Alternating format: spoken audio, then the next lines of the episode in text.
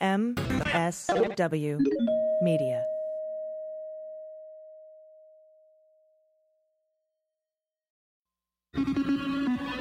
News with swearing.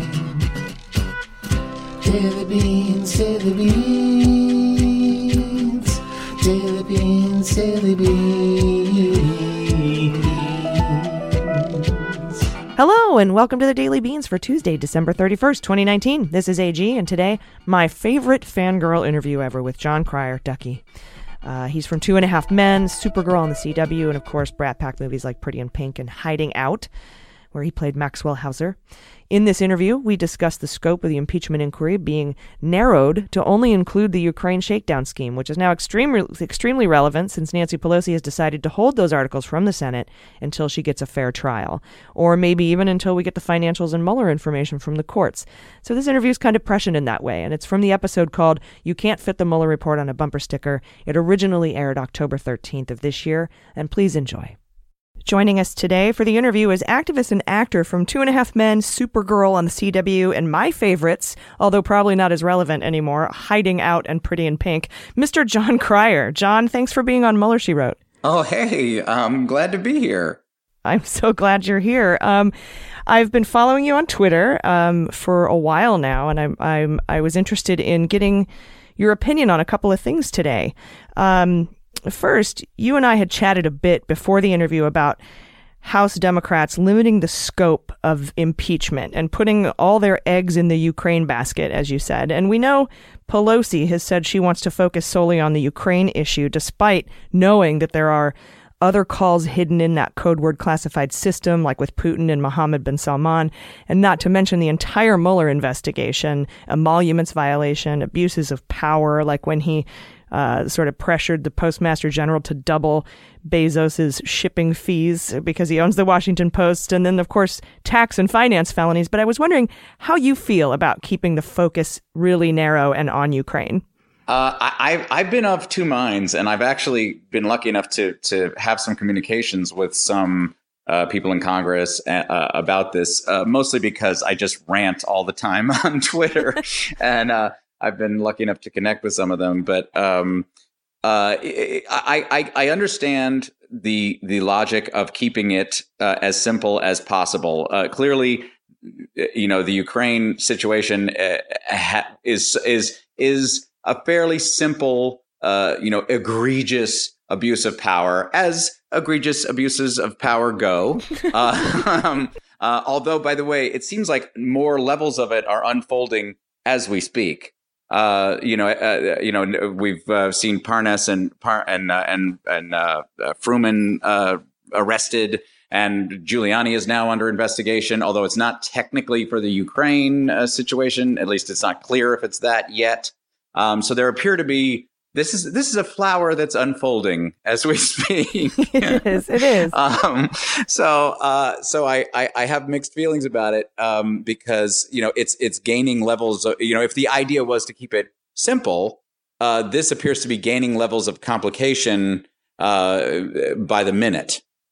And I'm also, you know, one of those people who's been raging since May of 2017 that, you know, just asking James Comey to, to let Michael Flynn go. That's an abuse of power. That is an impeachable offense. That is when he should have been impeached, frankly. After James Comey testified, the impeachment should have begun then. I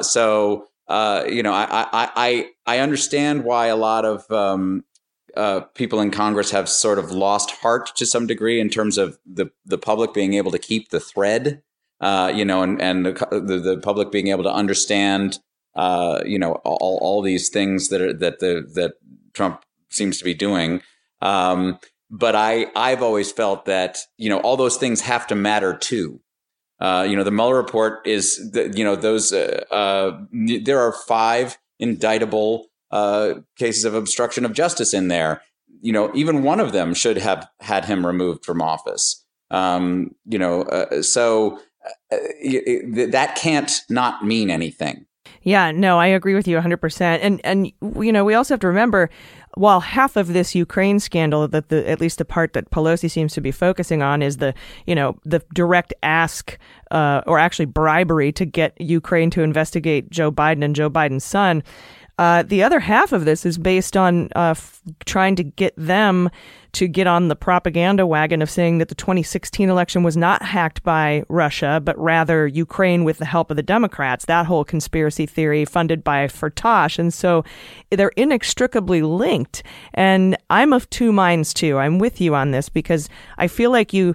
If you're going to make one of the articles of impeachment obstruction of Congress with all the stonewalling in the Ukraine situation, how can you leave out those at least five purely obvious criminal obstruction of justice felonies that were uncovered by Mueller? It seems hard and if not impossible to separate, but maybe they make the articles of impeachment more complex but keep the public message simple. I'm not sure. Yeah, I as I said, I get the conundrum that people in Congress are facing because, you know, obviously the Mueller report came out and it was damning. But because Bill Barr said what he said, the impact of it was dampened greatly. And I really thought at the time that would totally, bite him in the ass, that now it would look like a cover up and people would just rise up in rage. Right away. And that did not occur. So I can see why Congress people are unsure what will resonate with the public. And interestingly, in talking with them, there's still a fair amount of confusion amongst them as well. And this doesn't, provoke a lot of confidence, but they don't know exactly how to handle it at this point. It's such a blizzard of wrongdoing that nobody knows exactly what to do. And, if you go back in history, obviously, you read the articles of impeachment that were against Andrew Johnson, and there's everything in the kitchen sink in there. I don't know how they possibly limited the debate on that. I don't know how they handled it because there's a lot. Yeah, and they might have had different attention spans at that point in our history as well. Yes, perhaps. And that's not, saying that it's worse or better now. It's just that we are inundated with so much data on an hourly basis that, that's just kind of how we operate. And, I think the blizzard of wrongdoing could be by design for that very reason. But my argument for impeachment was always that it's Congress's duty. But if you don't impeach him for this, who's impeachable? Yeah. And, as a veteran who signed up and didn't have bone spurs and fought for the Constitution, that was my whole argument, was that, this is your constitutional duty. And I'm wondering if it undermines that constitutional duty or slipsides it in some way by not putting everything he's impeachable for in those articles. But I can also see, like you said, the benefits of not doing that. Yeah, this is such an unprecedented situation, at least in the modern era. I don't know if the Teapot Dome situation, I don't know if that freaked everybody out the same amount, but yeah, it's testing the institutions, and so far they don't know how to handle it. I mean, what we've got is basically a wannabe mobster in the White House who's testing this every possible way, and so far, our system wasn't built for that. Yeah, I'm with you on that. I think we have to attack the autocracy now because the next fascist might not be this stupid. Yes. Oh my gosh. Thank goodness he's so dumb and, and contradicts himself. And, when you talk with supporters of his, most of them are still supporters because they're not paying attention. They're sort of ignoring, they find ways to be in denial of huge amounts of information. But you're right. I mean, somebody is going to do this and realize that, Bill Barr has revealed to us that, having an attorney general who's willing to completely mislead the public, and is willing to abet, your more ridiculous activities, I didn't realize that, I can't say that before this, I realized that having somebody in that position was so powerful. Yeah, no, that's real. And, in fact, a lot of people go after Mueller for missing the boat. But I think that his missing the boat had a lot to do with Rod Rosenstein forming his narrow lane and saying he'll land the plane, and then also Bill Barr's release of his findings, which I think are thorough and incredible and no different from these Ukraine findings. I mean, they're basically the same. It's just a different country. Mm-hmm. And, along those lines, there have been benefits that we've seen from the narrowing of the scope of the Ukraine impeachment scandal or the impeachment inquiry that's going on here.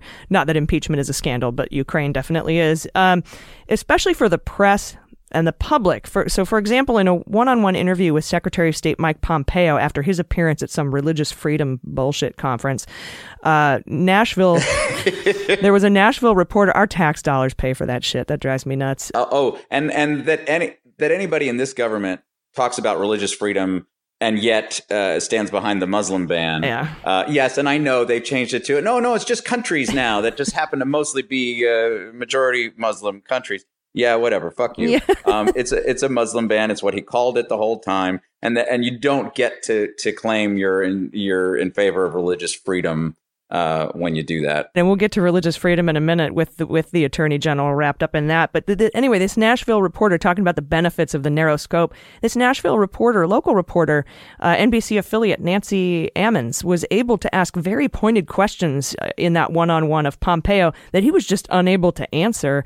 And I think that that's one of the goals of impeachment is not obviously not just the congressional Article 1 powers and duty to impeach, but to garner public support. And I think maybe keeping the focus narrow here helped simplify that message to the public. He was unable to answer her very pointed questions. And I think she was able to have those very pointed questions because this issue is just so simple. Do you support a president asking for foreign help in a U.S. election? It's very a simple question. And Republicans on the Hill can't even answer it at this point. Yeah. I mean, there was the Mike Pence interview that had that. There was the Mike Pompeo interview as well. And what, it is frustrating. Obviously, people in politics fall back on talking points. They do it. That is it's a rhetorical trick that they do. You just ignore the question and say the thing you want to say. And it's incredibly frustrating. But thankfully, that reporter, at least with Mike Pompeo, just kept hammering until it was just so painfully obvious that he was refusing to say that he met with Giuliani while he was in Warsaw. And by the way, when they do this, that just means yes, by the way. that is Mike Pompeo admitting that he in fact did meet with Rudy Giuliani in Warsaw for no reason that he can actually justify in front of the American people. I agree that posing that part of impeachment is forcing these people to be confronted that way. I am worried about the Senate because you've got just these crazy Lindsey Graham blowhards that will have a diva moment. During the Kavanaugh hearings, Lindsey Graham. I joked afterwards that Lindsey Graham was going to be playing Effie in Dreamgirls at a local community theater after this. Because it was such a spectacular diva moment from him. So I do worry that unfortunately public hearings are not the necessarily going to work because of the way that the Republicans often handle them. Hey, this is A.G. and this is the Daily Beans, and I hope you're enjoying my interview with Jon Cryer. We'll be right back with more in just a second, so stay with us. This episode of the Daily Beans is brought to you by Warby Parker. Warby Parker is a new concept in eyewear founded with the goal to create boutique quality glasses at revolutionary price points. By circumventing traditional channels, cutting out the middleman, engaging directly with you, the consumer, through their website and retail stores, Warby Parker is able to provide high-quality, great-looking prescription eyewear at a fraction of the price. Glasses start at just $95, including prescription lenses, and every pair is custom fit, plus you get anti-glare and anti-scratch coatings. If you need help finding the right pair, just answer a few quick questions with their online quiz, and they'll suggest some great-looking glasses personalized to fit your face and style. With their free home try-on program, famous home try-on program, you can order 5 different pairs of frames, try them on for 5 days with no obligation to buy. They ship free, and they include a prepaid return shipping label, so it's super easy. Head to warbyparker.com/dailybeans to take the quiz and order your free home try-on. Download their app, where you can use their brand new virtual try-on. It's this situation that allows you to see how the frames look on your face and using just your phone.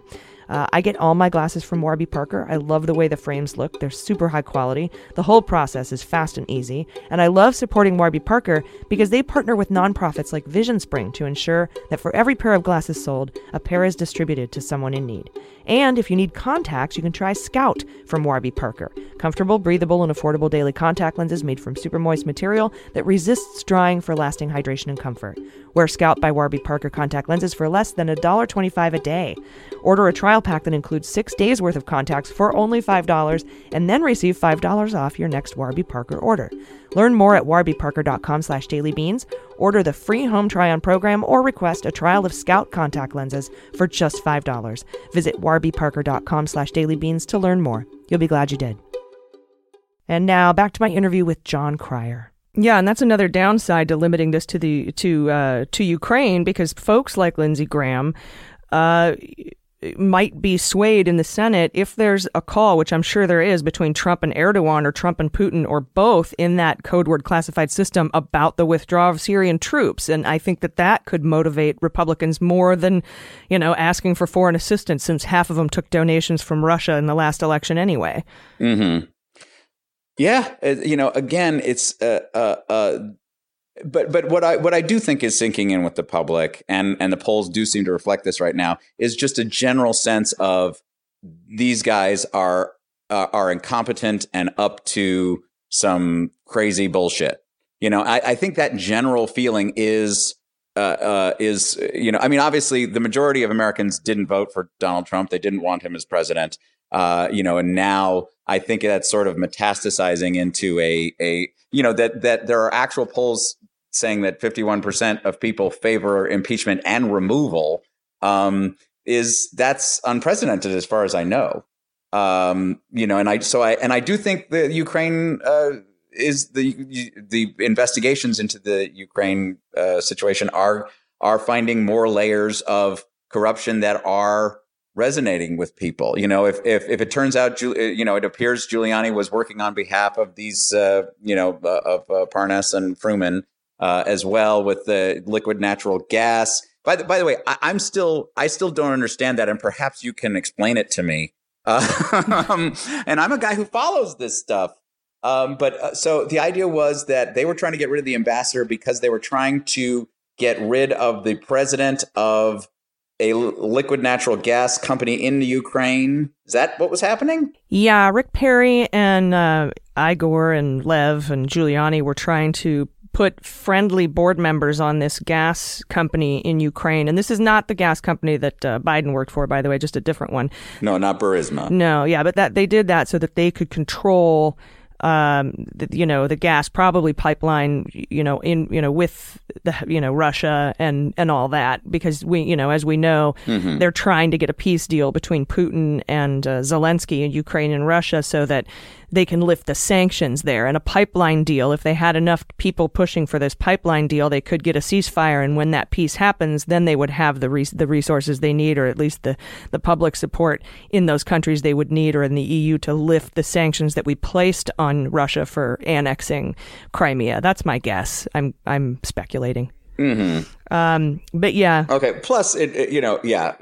Basically, all of the oil and gas companies end up being basically oligarchy. You know, facilitating the oligarchy. You know, and I think the bigger thing for Americans that people don't seem to get yet is that basically Trump and unfortunately many of the Republicans are hoping to turn America into a Russia-style kleptocracy at this point. I mean, that is what I figure is the big sort of long-range goal here.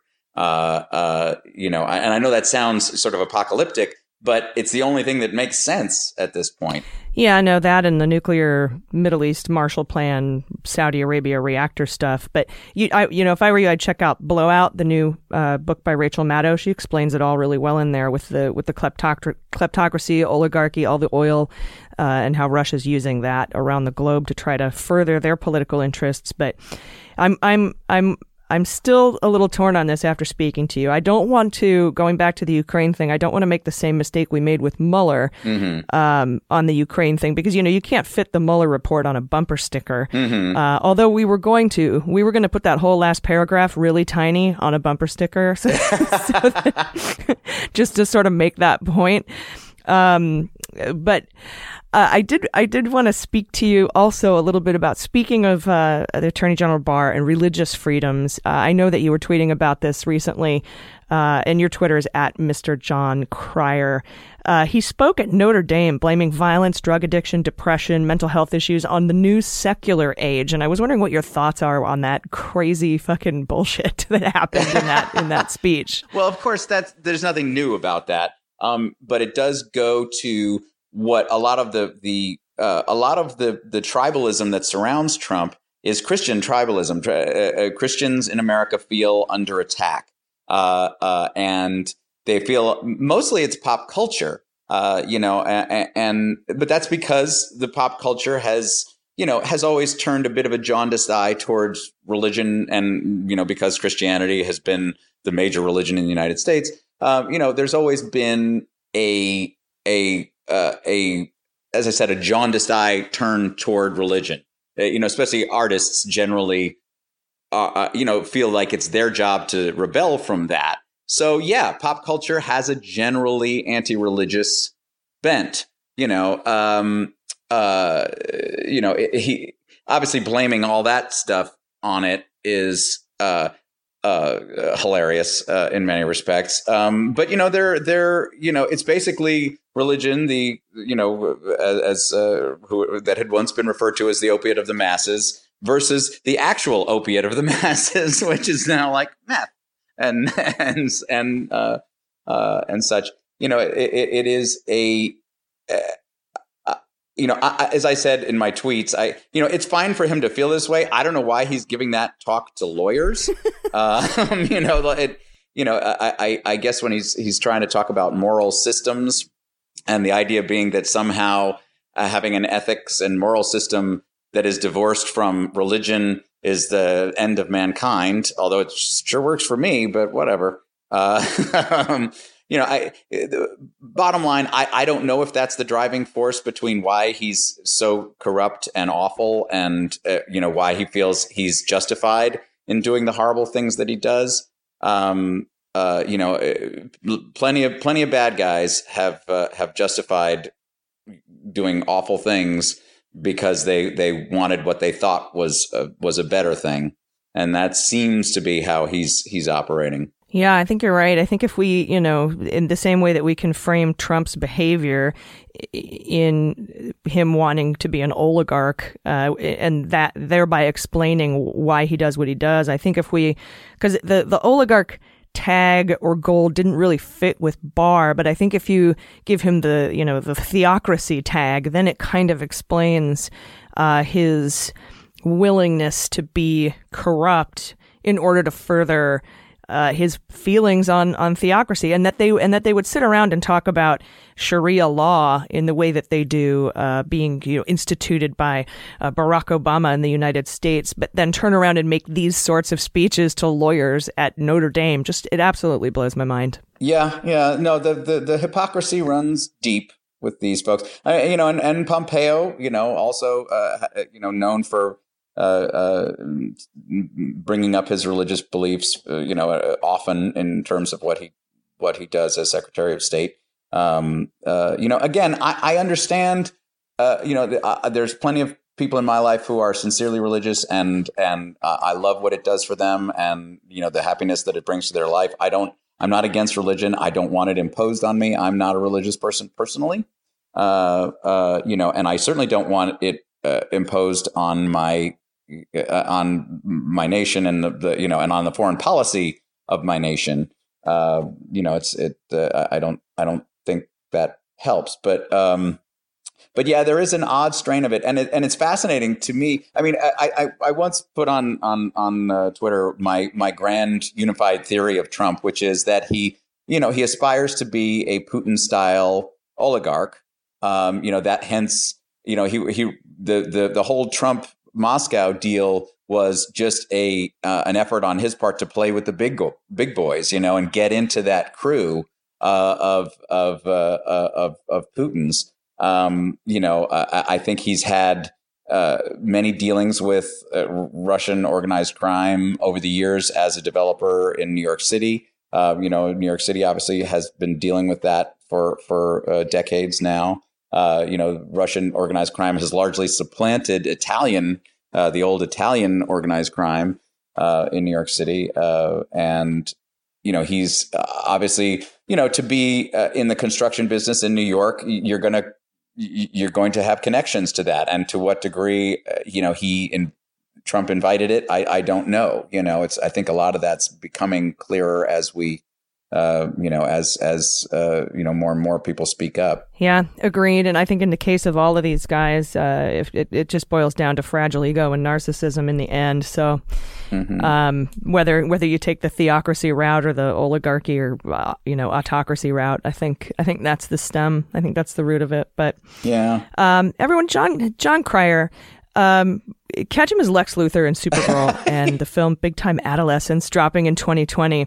I can't thank you enough for joining us today. You were literally one of my favorite people, and I want to thank you for using your voice for good. And I cut you off with your credits. What were you about to say right there? I just thought that was a great segue. It was like, we're talking about oligarchy and all this stuff, and then we go, and by the way, Lex Luthor on Supergirl.